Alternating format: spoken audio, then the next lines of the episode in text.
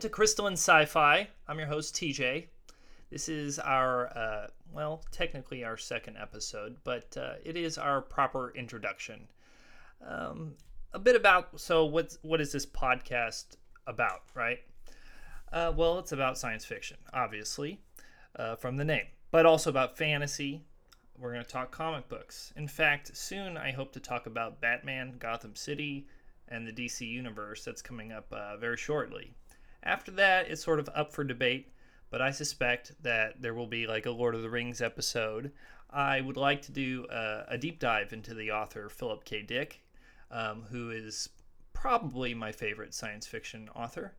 Um, but there's plenty of others that I would like to explore. Um, I like Heinlein. I really like uh, Ursula K. Le Guin.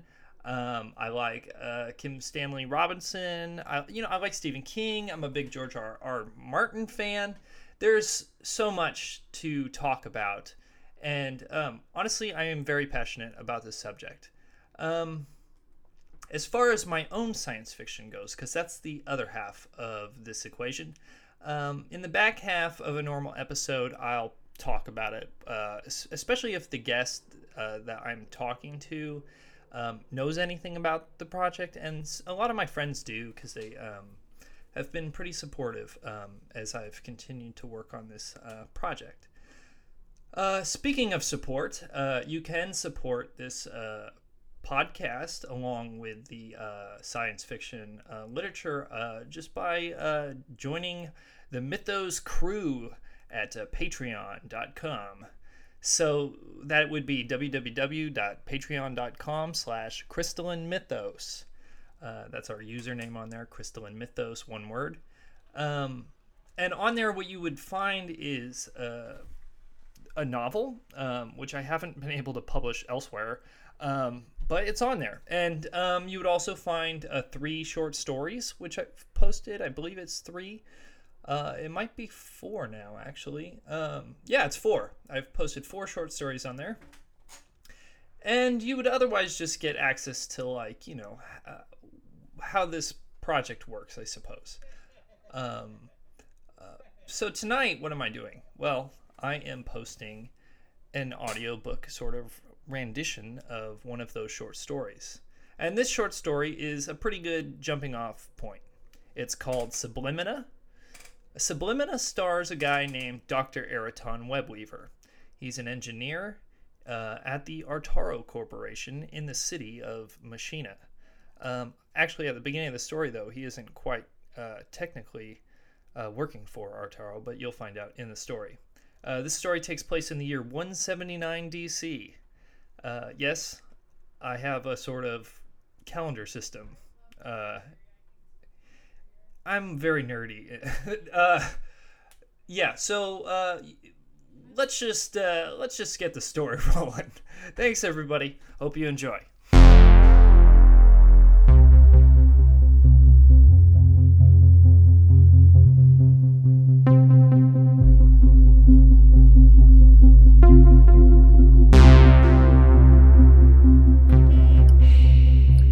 One seventy nine DC. Author's note DC stands for Days of Cool. Returning to text, quote, To behold the sight of a great scenery, even from spectacular heights, one must have eyes to see and a mind to comprehend the view. Unquote. Ronald Artaro from Stairs of Steel and Glass, published 65 DC.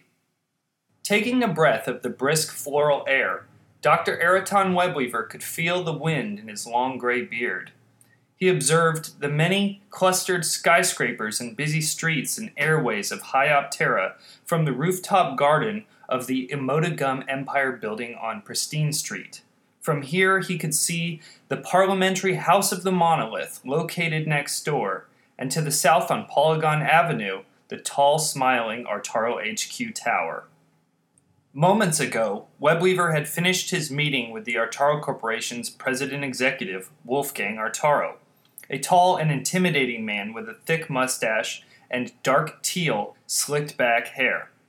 It was a short meeting, and to Mr. Artaro, it was only one box checked on the itinerary of a very busy day.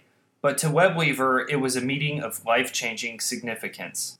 In their meeting, Webweaver had been awarded the contract to preside over the Artaro Labs Dream Operation program in the nearby district of Crumcrow. He was now holding in his hands the deed which had been granted after signing the contract. It was a beautiful object handed to him by the elegant and stately wife of Mr. Artaro, Clementine, whose smile was like that of a toothpaste advertisement and whose chartreuse hair shined like the genetic hair colorizer shampoo bottles. This deed that she had placed in Webweaver's hands was printed on a fine and golden paper, like a magical ticket, with that distinct Artaro aesthetic aura about it. He made sure to put it back in the envelope with the included new biochip module so as to make sure it didn't get damaged. He planned to hang this deed up in a nice frame as soon as he moved into the new labs complex in the Crumcrow district. Since Webweaver had been one of the head engineers in the building of the Artaro Labs Dream Machine, it seemed natural to Mr. Artaro to select Webweaver to run the damn place, but not without oversight. Like the two other Dream Machines, which were also recently booted up, the Artaro Labs Dream Machine would be placed under the jurisdiction of Dr. Beatrice Delphonic, who presently held a place on the Artaro board and served as head of dream operations for the company.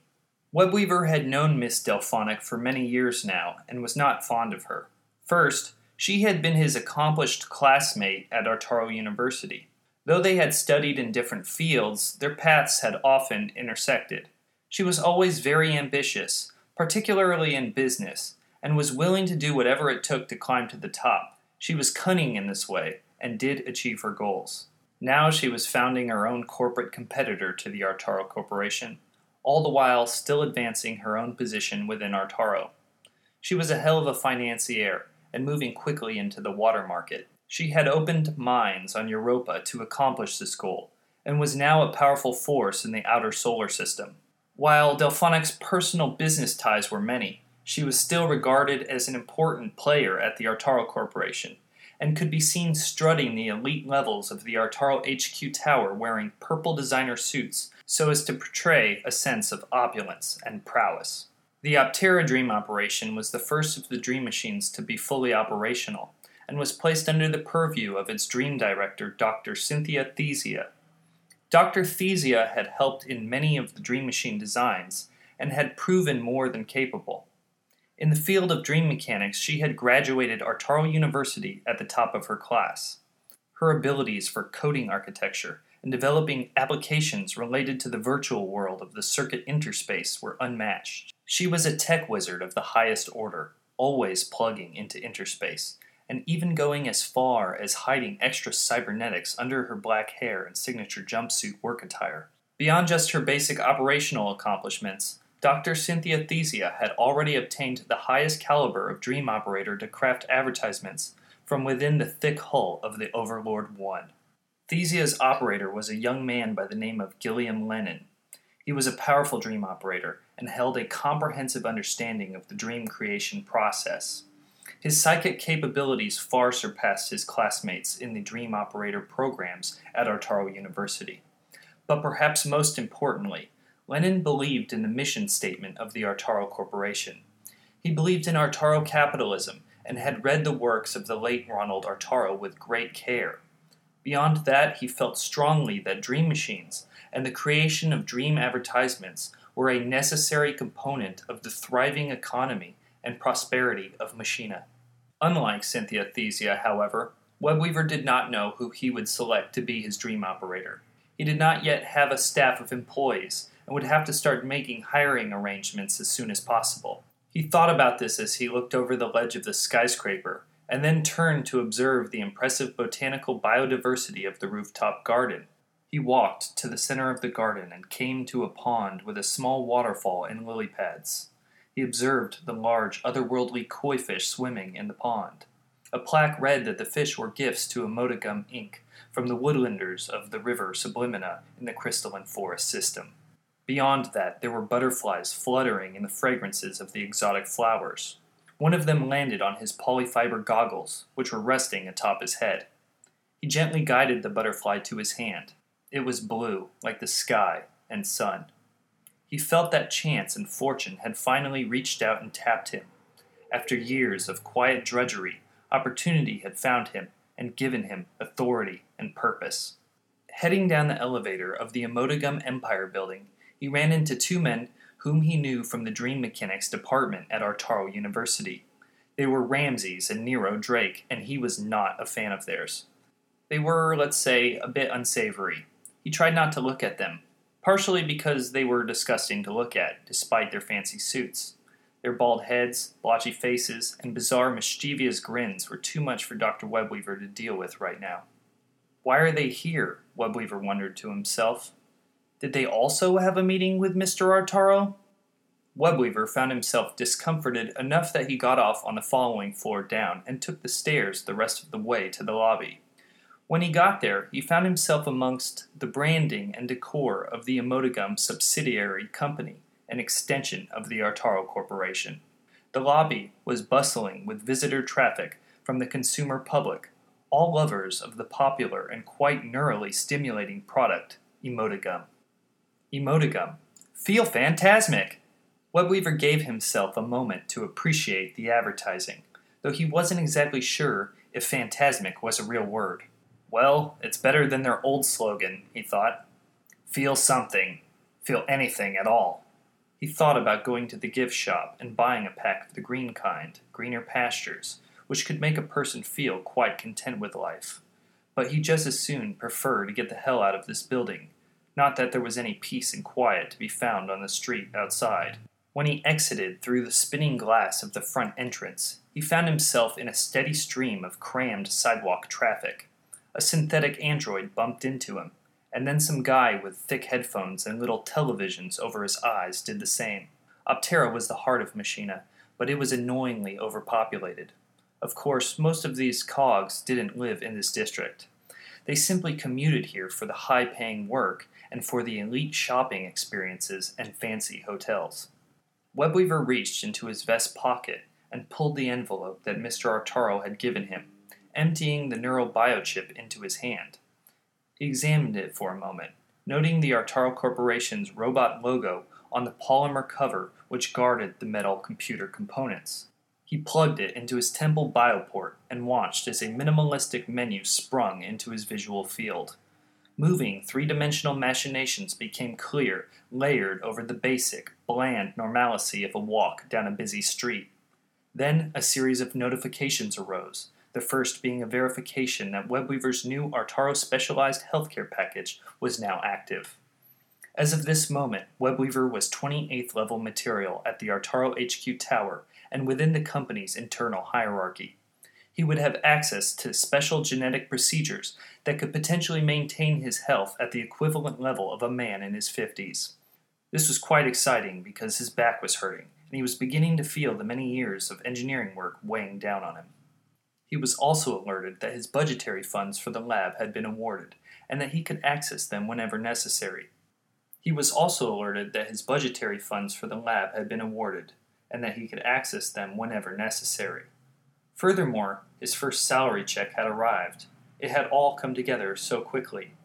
In one of the many circuit applications available in his new augmented world, Webweaver immediately put a payment down on an Artaro flying automobile which would fly to him shortly in automated fashion. He selected a green paint job with orange deluxe finish interior and a convertible top. The money was there, and the buying was the easy part. After a few minutes, the vehicle arrived. How good it was to be employed by the Artaro Corporation. Webweaver knew that his new responsibilities were going to be stressful beyond belief, but the perks of the job were obvious. The first day in the lab was no fun at all. When Webweaver utilized his new retinal access to the building, he walked in to unexpectedly find that one of the main rooms had a whole legion of low wage factory workers putting Glamovac 3500 vacuum cleaners together. Apparently, they hadn't yet received the memo that the property changed ownership. He tried to address them to find out why they were there, but it turned out they mostly spoke street pidgin and Radashi. He was left there, scratching his head. He soon found himself in an uncomfortable hologram conference with Beatrice Delphonic. She must have been off her normal schedule because when her digital likeness appeared, she was practicing her golf swing. She had on purple country club attire and was smoking a long, slender cigarette and drinking a mimosa. Still, she had taken the call. What is it, Webweaver? she said. Can't you see? I'm trying to relax. I'm practicing self care. Why is there a sweatshop in my lab, Beatrice? Webweaver thought it best to get to the point. Let me guess, she answered in a sly, commanding tone. They're assembling vacuums, correct? That's exactly correct. But why? This work environment. I wouldn't quite say it's up to that reliable Artaro standard. Look, Araton, the Artaro Corporation is a big company. This Chrome Crow building complex of yours was acquired through one of our many third party product suppliers. Glamovac is an important partner, if I do say so myself. Obviously, Artaro would never sink to such an abysmal low so as to utilize sweatshops. We automated all of those jobs away a long time ago. We just cover advertising, and they make and sell vacuums. In the business world, it's called a win win situation. Okay, but this building is owned by Artaro now, right? Yes. Mr. Artaro won this building complex in a bet with the CEO of Glamovac at a live martial arts event hosted by Artaro's daughter and son in law in Plastipoli last weekend. The truth is, Mr. Artaro only decided to hire you because he suddenly picked up another set of buildings, and hiring you seemed like the easiest solution. Dream advertising is a good way to boost sales, so here we are. Oh, well, that's uplifting, I guess. Webweaver tried to joke, but the humor wasn't coming through. Listen, I'm not trying to complain. This job is the best thing that's ever happened to me. I'll figure it out. Good, Delphonic answered, dragging from her cigarette. Don't expect the red carpet to just be laid out for you. Sometimes you have to bite the fat one and do the job yourself. Anyway, don't worry about the workers. I'll call the fine people at Glamovac and take care of it myself. You just get a good look at the building and try to really soak it in. This is your life now. Settle into it. With that said, she ended the call. Webweaver tried to take it in stride, but nevertheless he felt rather crapped on. It was all a bit patronizing. There were four buildings in the complex. Each one had several corridors and multiple stories. After some considerable cleanup, the vast utility of the building became clear. It was a perfect place for Webweaver's operation, and despite the rough beginning, it would swiftly become a fully functional lab. Soon the hiring process began. Some of the basic hires were easy. He hired an old time associate from Artaro U who had worked with him on several private contracts. This was Dr. Enoch Clement, who was, in his own right, a sort of genius. Clement would serve as Webweaver's head of research and development, and would mostly be allowed to work under his own direction as long as he followed requests when Webweaver gave them. Clement was very excited about this new job, as it was considerably better than his last job as a pharmacist in a Wasteworld 24 hour chain store. Then, Webweaver hired a bunch of factory crew and staff scientists to begin fitting the place for his various business projects. First, there were obligations to take on the design and manufacturing processes for new Artaro products, especially consumer robots. Then there were the repairs. Repairs were an area of specialty for Webweaver, and they were a big part of how he made his living before this career position came along. Repairs included robots, but also all too human synthetic androids, mechanical pets, and all sorts of industrial machinery. Of course, the most important responsibility was to get the Artaro Labs Dream Machine running and to get the ball rolling on Dream advertising. Enoch and the crew workers were of great assistance, but the heaviest workload was still on Webweaver's back. The assembly of the machine was going well, but the rest of the lab's complex was unorganized, and the day to day had no order to it. More hiring would have to be done. The next major hire would fill the position of Dream Operator. Someone would have to actually use this fancy dream machine. For this reason, Dr. Webweaver took a field trip north of Chrome Crow to Artaro University to meet the top students and faculty in the field of dream mechanics. The campus was rich and green, and the buildings were stately and old. There was space here like nowhere else in Machina. One could see the sky without all of the steel and glass in the way. And in the pastures, interesting animals grazed creations of the college's many biology and life science departments. Webweaver landed his new car and emerged from it in his best brown suit and dress shoes. Even his beard was better groomed than usual. He walked across the campus lawn and entered the Peabody Artaro Hall of Dream Mechanics. The hall was regal and very academic, with hardwood floors and large collections of framed photos of alumni and their many accomplishments. In the center of the hall, a prototype Dream Machine core rested for viewing. But there was no shell, hull, operator chair, or coil antennae, and the core served no functions beyond the merely educational. He crossed a large lecture hall with an open door, but was careful not to disturb the class. He knew the man giving the lecture, but not well. Rather, he knew the man's work and reputation. It was the notorious Dr. Chaz Skaith, an intellect beyond compare. He was an old Revel, strong and intelligent and gray in the face, with dark eyes under dark glasses and pointed Revel ears. He was born in the eastern city state of Alkema, gifted with the ability to theorize and to write clearly, concisely, and elegantly beyond compare. But Skaith had other ideas which seemed less scientific and more philosophical in nature, and Webweaver did not understand them. The lecture hall was full of students listening to the strong and booming rantings of this man, and Webweaver would not disturb such a situation. His business was elsewhere. Luckily, Dr. Cynthia Thesia was not teaching a course, but was cleaning up after a gathering with her postdoctoral students. Thesia Webweaver respected. If he needed talent to hire, she would point him in the right direction. When he found her, she was looking over a series of dream advert proposals organized on big cardstock sheets. They were splayed out on the large spirit elm wood table in the center of the classroom. She was meticulously analyzing them with her large, piercing, walnut brown eyes. Dream advertisement is an art one must approach with clarity and compassion, she said. A good dream can invigorate a consumer and can act even as a catalyst for positive self reflection and the cultivation of character. That's why I'm so particular in what ads I select, and why I take so long to choose the dream I want created and distributed. But these concept prints do look quite splendid, don't you agree? Yeah, they look good, Webweaver replied. But what would I know? I'm more of a hardware guy. The theory stuff I understand too, sure. No problem there. But the advertisement stuff is a bit out of my wheelhouse. Well, I suppose just get the machine up and running and hire a good operator, Thesia suggested. The dream operator for my machine in Hyoptera has completely moved the program into a new phase. His name is Gilliam, and he was a student here. His psychic ability is the most significant I've seen to date. It's of great benefit in the dream machine, but of course, as could be expected, there are side effects. Telekinesis, right? Or was it just standard telepathy like that frat bro imbecile Sal Powers? Webweaver was well aware of the side effects experienced by operators after exposure to Vis's serums.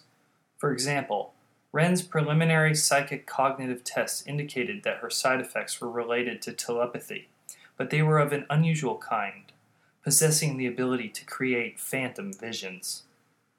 Gilliam is a pyrotechnic. He creates flames with his mind, sometimes on accident. Sounds dangerous.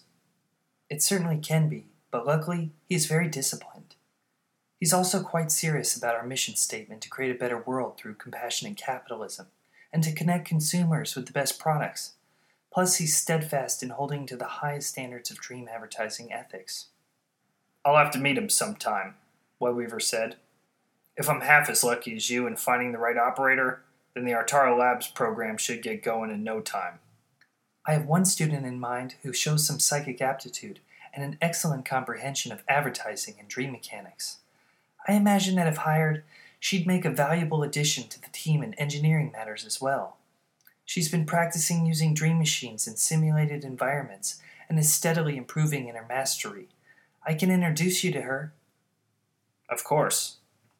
Walking down the hall, Dr. Thesia led Webweaver to the large lecture room where Dr. Chaz Skaith was currently giving a lecture on the many untapped theoretical uses of dream machines. He was a bit hard to understand.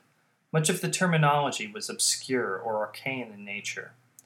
But his students were all paying close, careful attention.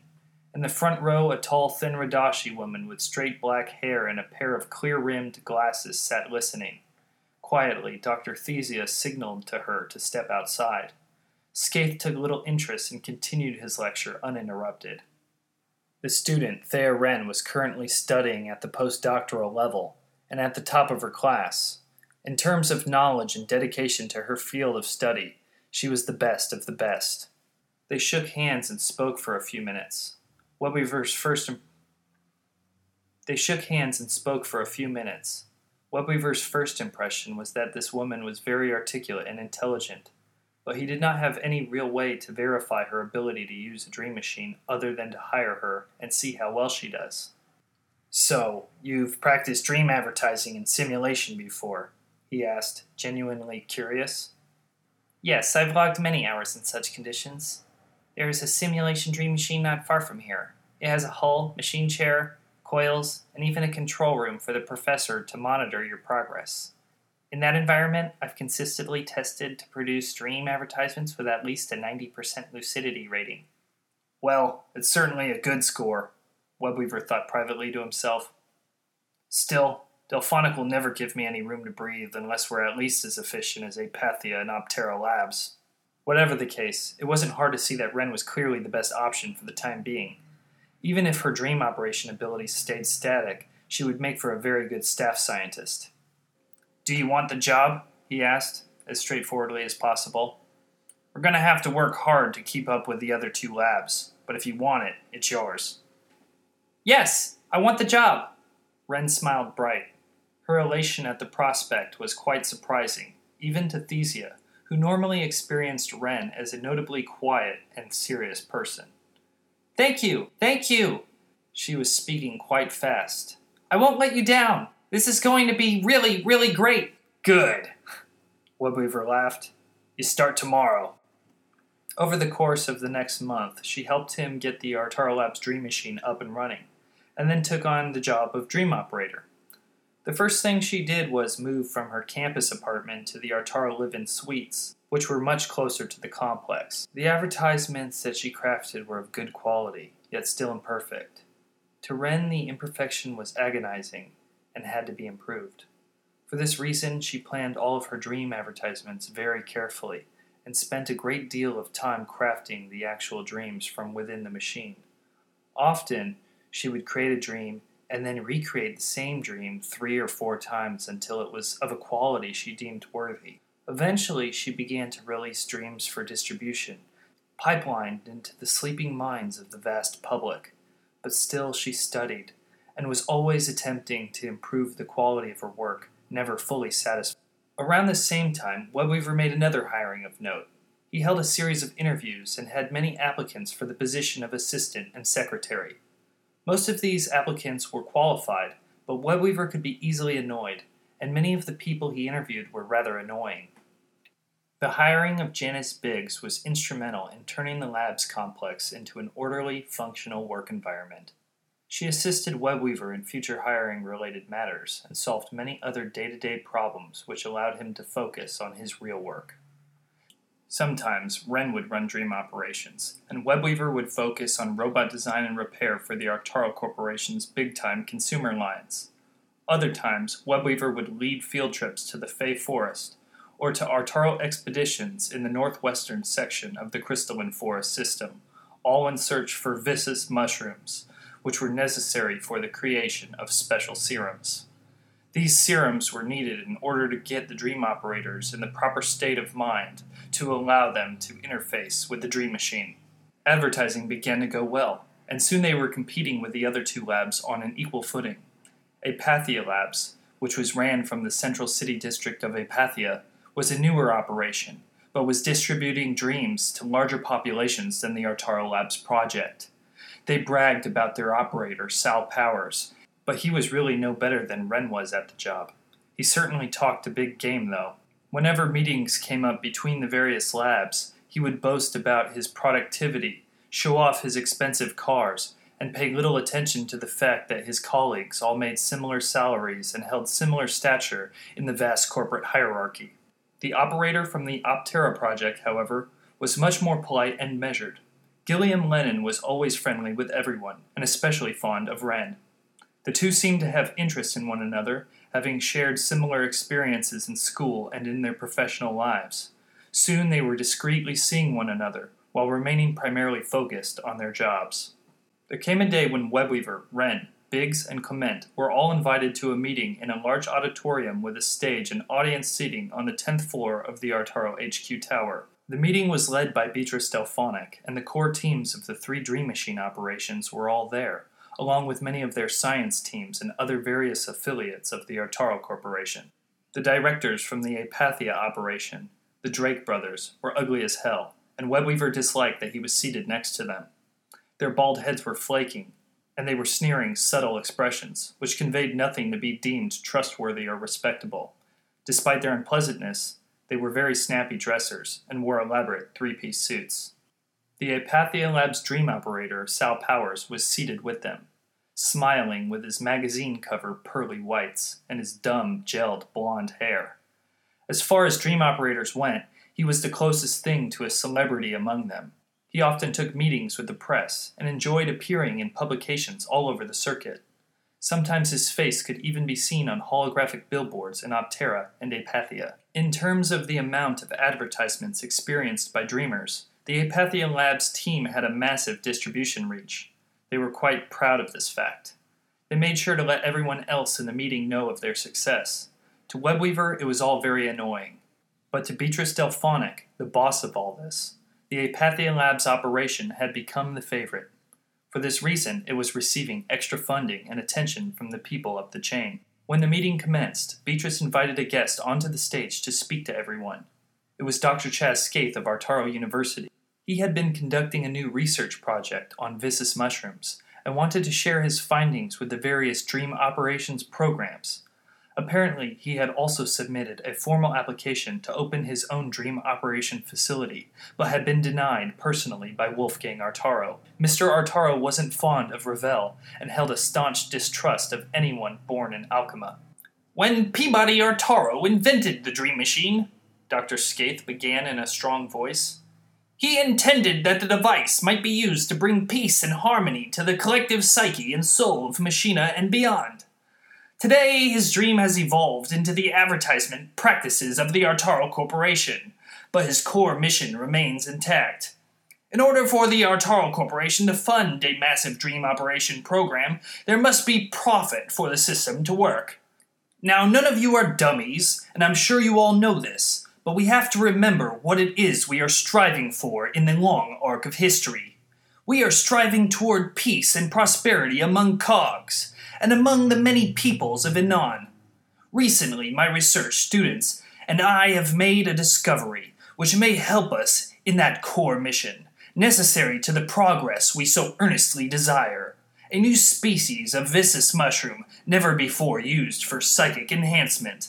With this new mushroom species, I believe we could give the Artaro Corporation's dream operators the tools they truly need to excel in their creation of dreams. Perhaps with this tool, we could move beyond mere advertisement and create a more harmonious world of fairness and cooperation. If everyone understood this principle, we could create a new vision and a paradigm in the psyche of this city. Webweaver never liked Skaith since he had first heard of his presence at Artaro University. He had always avoided him. Even now, he made sure to sit in the back of the room where eye contact could be avoided. He had never once spoken to him, but he knew his reputation as a theorist of dream mechanics well. Webweaver analyzed Skaith long ago, deciding him to be pretentious and power driven. Yet he had to admit that some of the man's theories were brilliant, even if they were mixed in with many other thoughts which struck him as twisted and incorrect. There was always something off about the underlying worldview. Gilliam Lennon's eyes lit up when he heard the words which Dr. Skaith spoke. If there was a way to create dreams, real dreams, not just cheap commercials, this would mean a revolutionary step forward for the field of dream mechanics. Webweaver, on the other hand, was having none of it. He had read a few of Skaith's academic works, writings known as the Iconoclast Verses. In these texts, Skaith had described new visions for the use of dream machines. His theories revolved around a balance in natural powers, which required algorithmic control of all persons in a given population via the fear centers of the brain. He also discussed psychic side effects that appear in professional dream operators as no side effects at all, claiming that because they had survived contact with viscerums, they were, in fact, a new subcategory of human. He claimed that they should embrace their ability to control space, time, and thought in order to spread their will through the domination of the surrounding world. Lastly, he described art as a bane of dreams, and a hindrance to the advancement of his new psychic operators and dedicated intellectual followers. For these reasons, his following had begun calling him the iconoclast. Discreetly, Dr. Webweaver leaned over to his team and said, This is pretty stupid. You guys can stay and listen to this trash. I'm getting the hell out of here. Trash? Wren asked, confused. You don't want to stay and meet Dr. Skaith? I'm good. Leaving the building, he remembered a decent steakhouse up the way. Only Enoch and Janice joined him on this venture. Dr. Thea Wren was too interested in the theory being discussed and decided to continue listening. Outside, Hyoptera was booming with vibrancy, commercialism, steel, and glass. Crowds poured through the streets like ants on rotten fruit. Cars blasted tunes from their sound systems and hovered overhead, along with floating food trucks and other such nonsense. Webweaver clicked on his Bioport overlay to witness the many layers of augmented digital wonder laced into the colder, more mundane realities of ordinary life. As they walked, Janice asked questions about all of the many characters who were at the meeting. Webweaver only gave short answers, but Enoch Clement was happy to ramble on and on in reply to each question. I'm curious about Dr. Beatrice Delphonic, Janice said. Whenever she conference calls the office, she won't schedule anything with me. She just seems like she wants to talk with you. You mean she wants to yell at me about something? Webweaver answered gruffly. Beatrice and Eraton here were old flames once. Dr. Clement chimed in, adjusting his red bow tie. Back in his college days, when he was a robotics engineer studying dream mechanics for a double major, we were young back then. Not just a couple of old guys, only staying fit through our special de aging healthcare packages. Really? Webweaver added. We're talking about this again? Listen, Beatrice is our boss. She's an extremely tough boss when she wants to be. But she has to answer to Wolfgang Artaro, and he's an even tougher boss. It sounds like it would be nice to have such high clearance, to have a seat in the boardroom, but they're all sharks in there. Every last one of them, Beatrice included. And what's the story with the special speaker tonight, Dr. Chaz Skaith? Janice asked.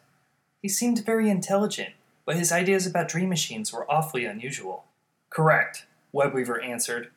Everything that comes out of that man's mouth is drivel.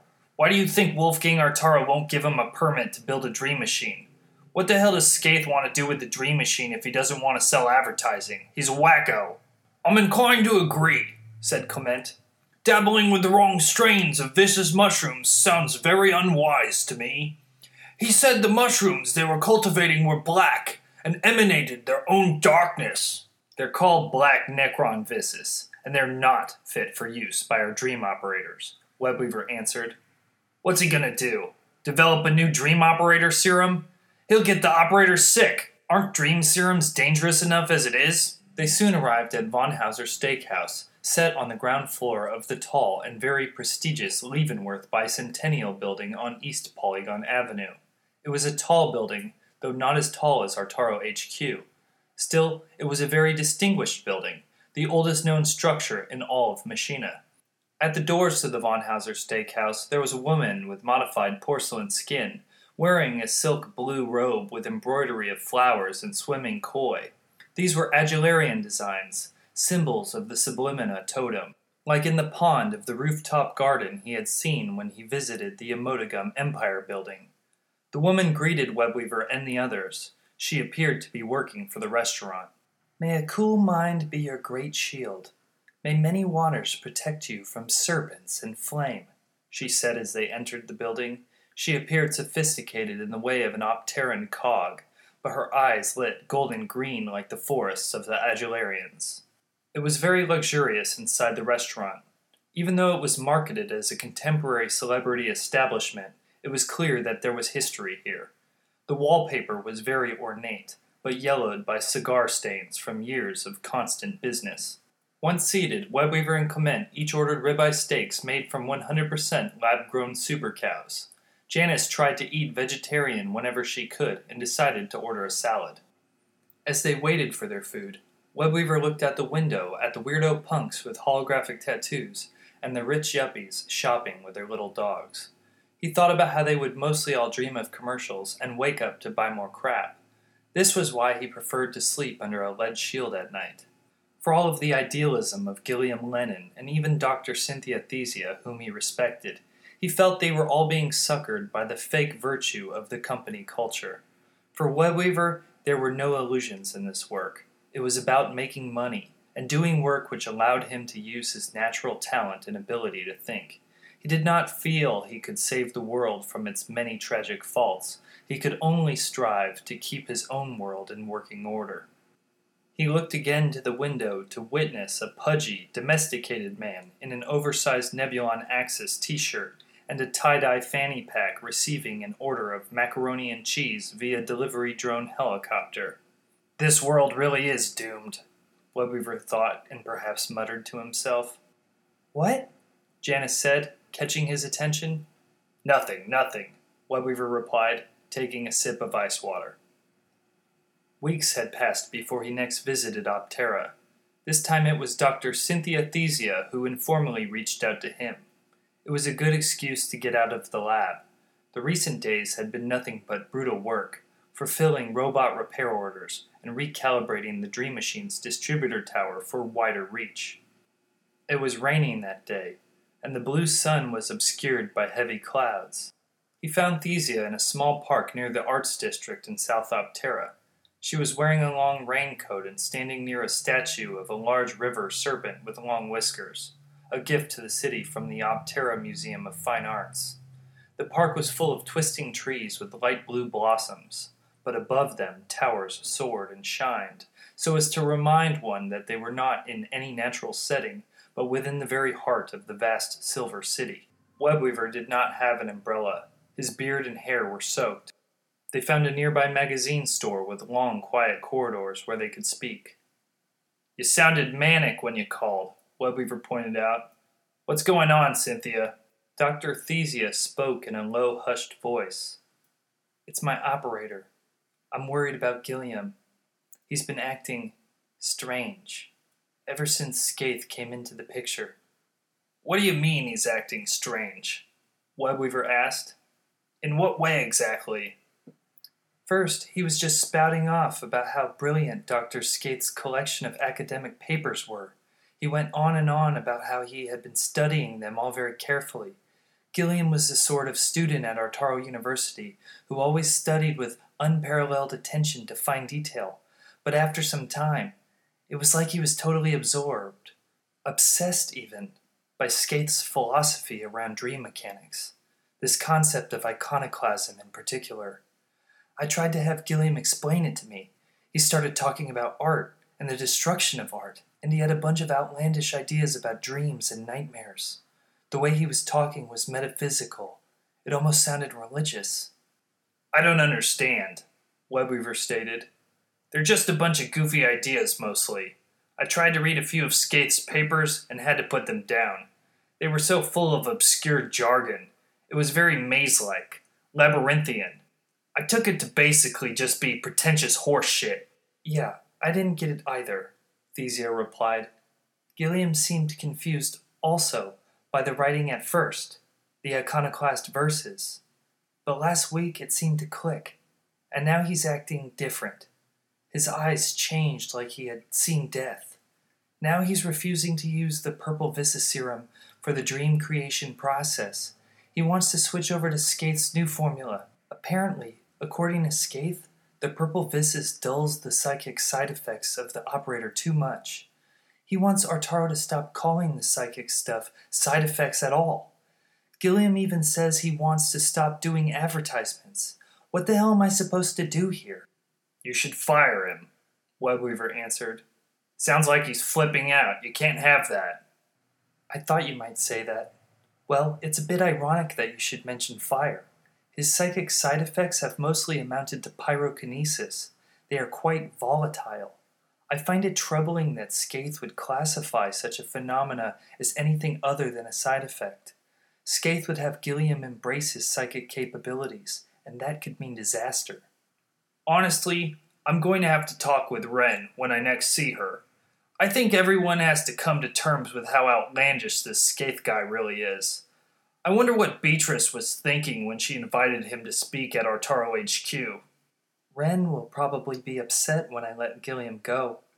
The two of them are close, you know. Wren is a grown woman. She can deal with it. Besides, that's not your business to worry about. Wren works for me.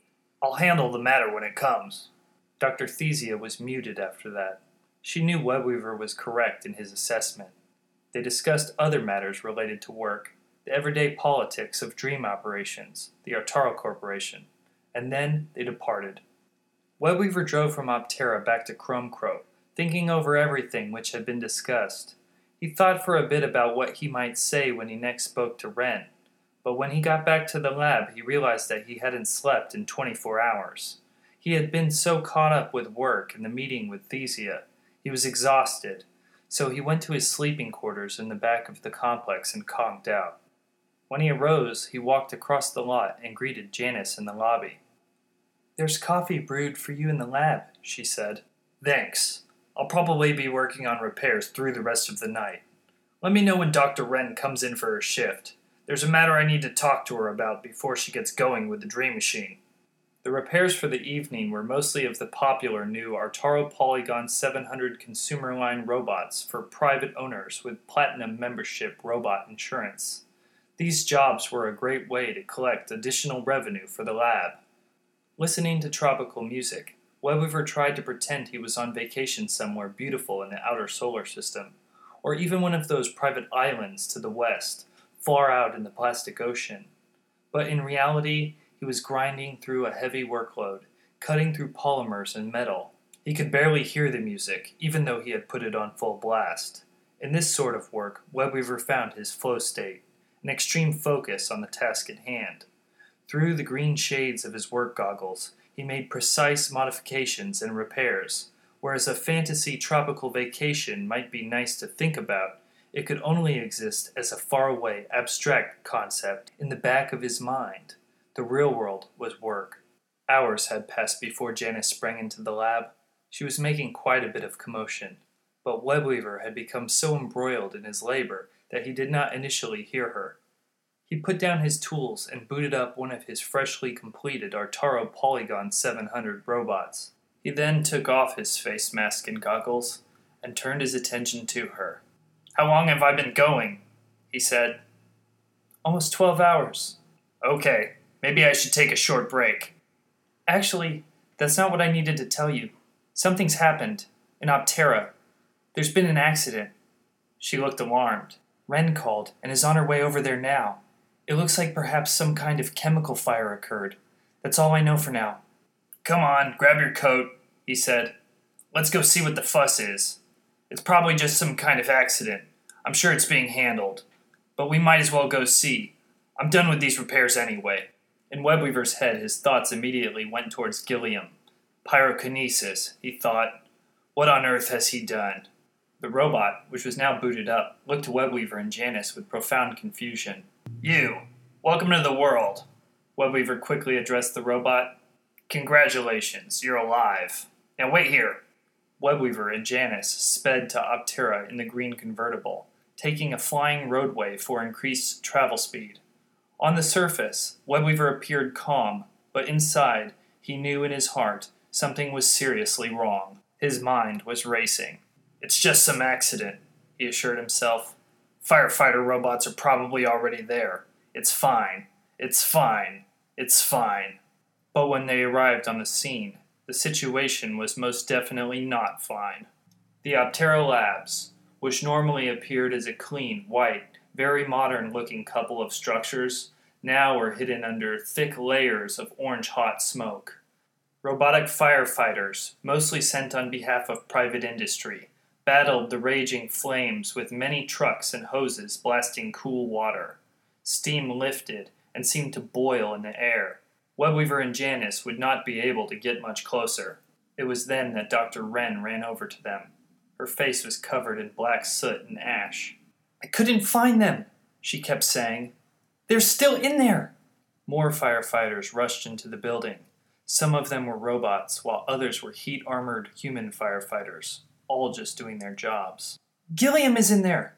Dr. Thesia! Their crew! Scientists! Researchers! Everyone! Tears were rolling down Wren's ash covered cheeks. She was so upset that she fell to her knees and cried. Janice helped her up and took her to one of the nearby ambulances for assistance. Wren was exhausted from the intense heat, but would not have to go to the hospital. She drank water and cleaned her face. Eventually, the firefighters sealed off the area, and the three of them were forced to leave. Some people appeared to be rescued from the building, but they did not see Gilliam or Dr. Thesia, and for the time being, they were not able to figure out any further information. In the early morning, when the sun was beginning to rise, radiating purple over the horizon, Webweaver returned by himself. Some firefighters were still there, but the fire had mostly ceased, and now only smoke and dying flames persisted. He found a few officers from the MPD and made sure to let them know of his own significant clearance status at the Artaro Corporation. Even though these cops were state sealed, they were company funded and therefore took Webweaver's clearance status seriously. Using this leverage, he convinced the officers to share the details of the tragedy and even take him to a relevant hospital morgue. It was in the morgue that he helped the coroner identify Gilliam Lennon, who did not survive. He recognized a few of the other Artaro scientists from the Optera Labs operation and spoke to a few of the survivors who were there at the hospital, but he did not find Dr. Thesia. There was one body burnt to a crisp, who was identified to potentially be Thesia, but this matter was uncertain. The bone and tissue had been broiled in a chemical bath so intensely hot that all identifiable matter had deteriorated beyond forensic recognition. Webweaver was left without any further answers. As months passed, and even years, Webweaver still never fully understood what happened at that lab. The Dream Machine had been totally destroyed in the flames, and the news media deemed the matter to be a chemical fire accident. But he never forgot the day in the little park in Optera where Dr. Thesia was so troubled by the strange ideas about dream operations, the notion of a black viscous serum, and the bizarre philosophy of iconoclasm, all of which seemed to cause Gilliam to snap. Long after, Webweaver received a transmission from someone claiming to be Dr. Thesia. She explained that her eyes had been burnt from their sockets by chemicals thrown at her by Gilliam Lennon. She had fought him, and when she did, his pyrokinetic psychic side effects went haywire. Even Gilliam, who had gone mad, did not expect or intend to burn the place down. He wanted to craft dreams of his own design, not permitted by the Artaro Corporation or Dr. Thesia. He wanted to make a nightmare. Could this really be Cynthia? Why would she fake her death? The transmission claimed that she had become so troubled by this ordeal that she had left the city, and that the body believed to be hers was in reality one of her unlucky interns. But when Webweaver attempted to follow up and to find her, it was like trying to find a ghost. By all records and accounts, she was dead, burnt to a total crisp. And so, Webweaver got on with his routine as director of Artaro Labs in Chrome Crow, continuing with both dream operations and his robotics work. He drank a lot of coffee every day and worked late most nights. Soon much of his energy was going into designing the next generation of Artaro Polygon robots. He kept his productivity high and his lab in perfect order. But the strange feelings of uncertainty sometimes got to him, to the extent that he ordered a red and green custom K. Finnegan energy pistol made in Plastipoli. It was very expensive, but it was better to have it than not. He sometimes reflected on the Agilarian fish symbolism, which had arisen multiple times in his experiences as unexplained synchronicities. The koi totem of the forest river Sublimina. He remembered the Agilarian emphasis on the importance of keeping a sense of cool headedness even in a world of unwieldy fire and chaos. He went so far as to go see the river for himself on a trip to the Artaro expeditions a wilderness reserve in the northern crystalline forest system. He found himself traveling further into the forest until he finally reached the northern region of the Digital Mountains, where the rivers Numina and Sublimina began their separate paths. He wasn't exactly certain why he had been drawn there, but the trip did turn out to be quite fruitful. Near the head of both rivers, just north of the Infinite Mines, Webweaver discovered large quantities of purple, red, and indigo viscous mushrooms to cultivate and study. I've struck gold, he thought. Absolutely beautiful. A spectrum of reds, purples, and blues stretched across the craggy granite mountain landscape. He knew this would be the place to come from that day forward to cultivate the raw materials for viscous serums. These viscous serums would allow his dream operator to better create dream advertisements and would be of great scientific importance to the Artaro Corporation in general. Maybe with this accomplishment added to his resume, he could even ask for a raise. Climbing high in the mountains, he took a few moments to place a conference call with Beatrice Delphonic about the discovery. She was currently in her elite office, high up in the Artaro HQ tower. What is it now? she said, a bit pestered. I've got a meeting with the Apathia Labs guys in ten minutes. I can't really talk right now. Look at this, Webweaver answered, broadcasting the view of the viscous mushroom fields in the mountains. Where in the monolith's blazes are you? That doesn't look like Chrome Crow. Northern Quartz Domain, in the Digital Mountains. No place to get a cappuccino out here. Way out there? That's an amazing view, but those are Agilarian controlled lands. There's no way we can set up shop that far into the forest. I thought you might say that, Webweaver answered. Meanwhile, plans formed in his mind. Well, don't stay out there too long. Those rivers carry parasites. This was a reference to the entropic contagion, a microorganism feared in Machina, but embraced as holy by the Agilarians. I know, I know. Don't worry, I'm properly inoculated. You're not going to see me changing blue and green like some sprightly forest weirdo. Well, it's a good find you made out there, Delphonic said. Now you just have to figure out how to get some of those viscous mushrooms where we can utilize them. When he returned from his trip, he decided to cultivate a small amount of the viscous mushrooms in his lab.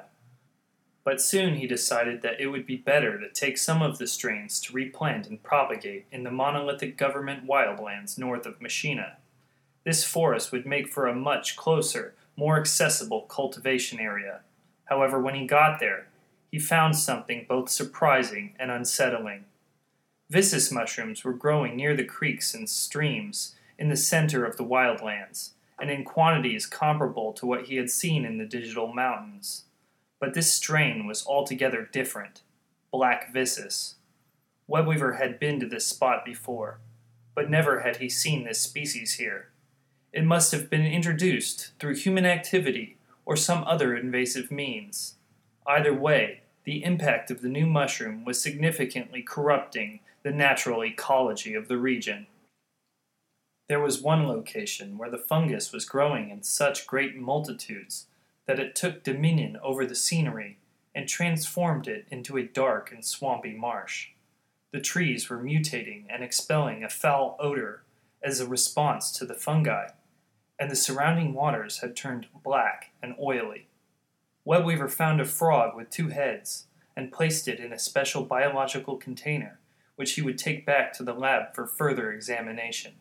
Many of the animals in the forest had black lichens and fungi growing on them, and they did not appear very healthy. Some of these animals had died as a result, while others had mutated in unpredictable ways. He postulated that these strange, unnatural changes were the result of the black necron viscous mushrooms, and decided he would write up a report on the matter. Noting these observations, he came to the conclusion that the monolithic government wildlands would not be an optimal location to cultivate the newly discovered strains of purple and red viscous mushrooms. A few weeks later, when Webweaver's report was published and circulated internally within the Artaro Corporation, Dr. Chaz Skaith was officially removed from his consulting role for the Artaro Dream Operations program by Beatrice Delphonic. Taking swift action, Delphonic placed a company wide ban on the use of black viscous mushrooms and all serums related to the strain. While she had initially felt that Skaith had been onto something of great potential, Webweaver's report about the biological and environmental hazards of black viscous mushrooms in the wildlands had swayed her firmly in the other direction. On the topics of Dr. Skaith and the black viscous ban, Dr. Wren quietly held her own opinions on the matter, never fully letting go of the idea that dream advertising could evolve into something more, and that psychic ability was more than just a side effect. But she was far less idealistic than Gilliam and did not wish to press the matter. She preferred rather to focus on her work and to be the best dream operator and assistant she could be. For a long time, this path worked for her, until a day in 193 DC when the Artaro Corporation found a new operator, more qualified than her, to take over as primary dream operator at Artaro Labs. But that is another story. Well, if you made it through, uh, you finished one of the short stories. Uh, that was Sublimina, read by me on an older, not quite as good microphone. Uh, hopefully, in the future, if we do any more audio renditions, we'll use, uh, well, the new condenser microphone. Um, if you'd like to support the project, once again, you can um, at www.patreon.com slash crystalline mythos. Uh, you can also find us on Instagram uh, at uh, the crystalline mythos. Uh, there's underscores in there though, so it's uh, the underscore crystalline underscore mythos, uh, and that's a good spot to see a lot of the illustrations and some of the comics. Um, yeah, but thanks again for listening. This is I'm looking forward to this project. All right, cool. Bye, everybody.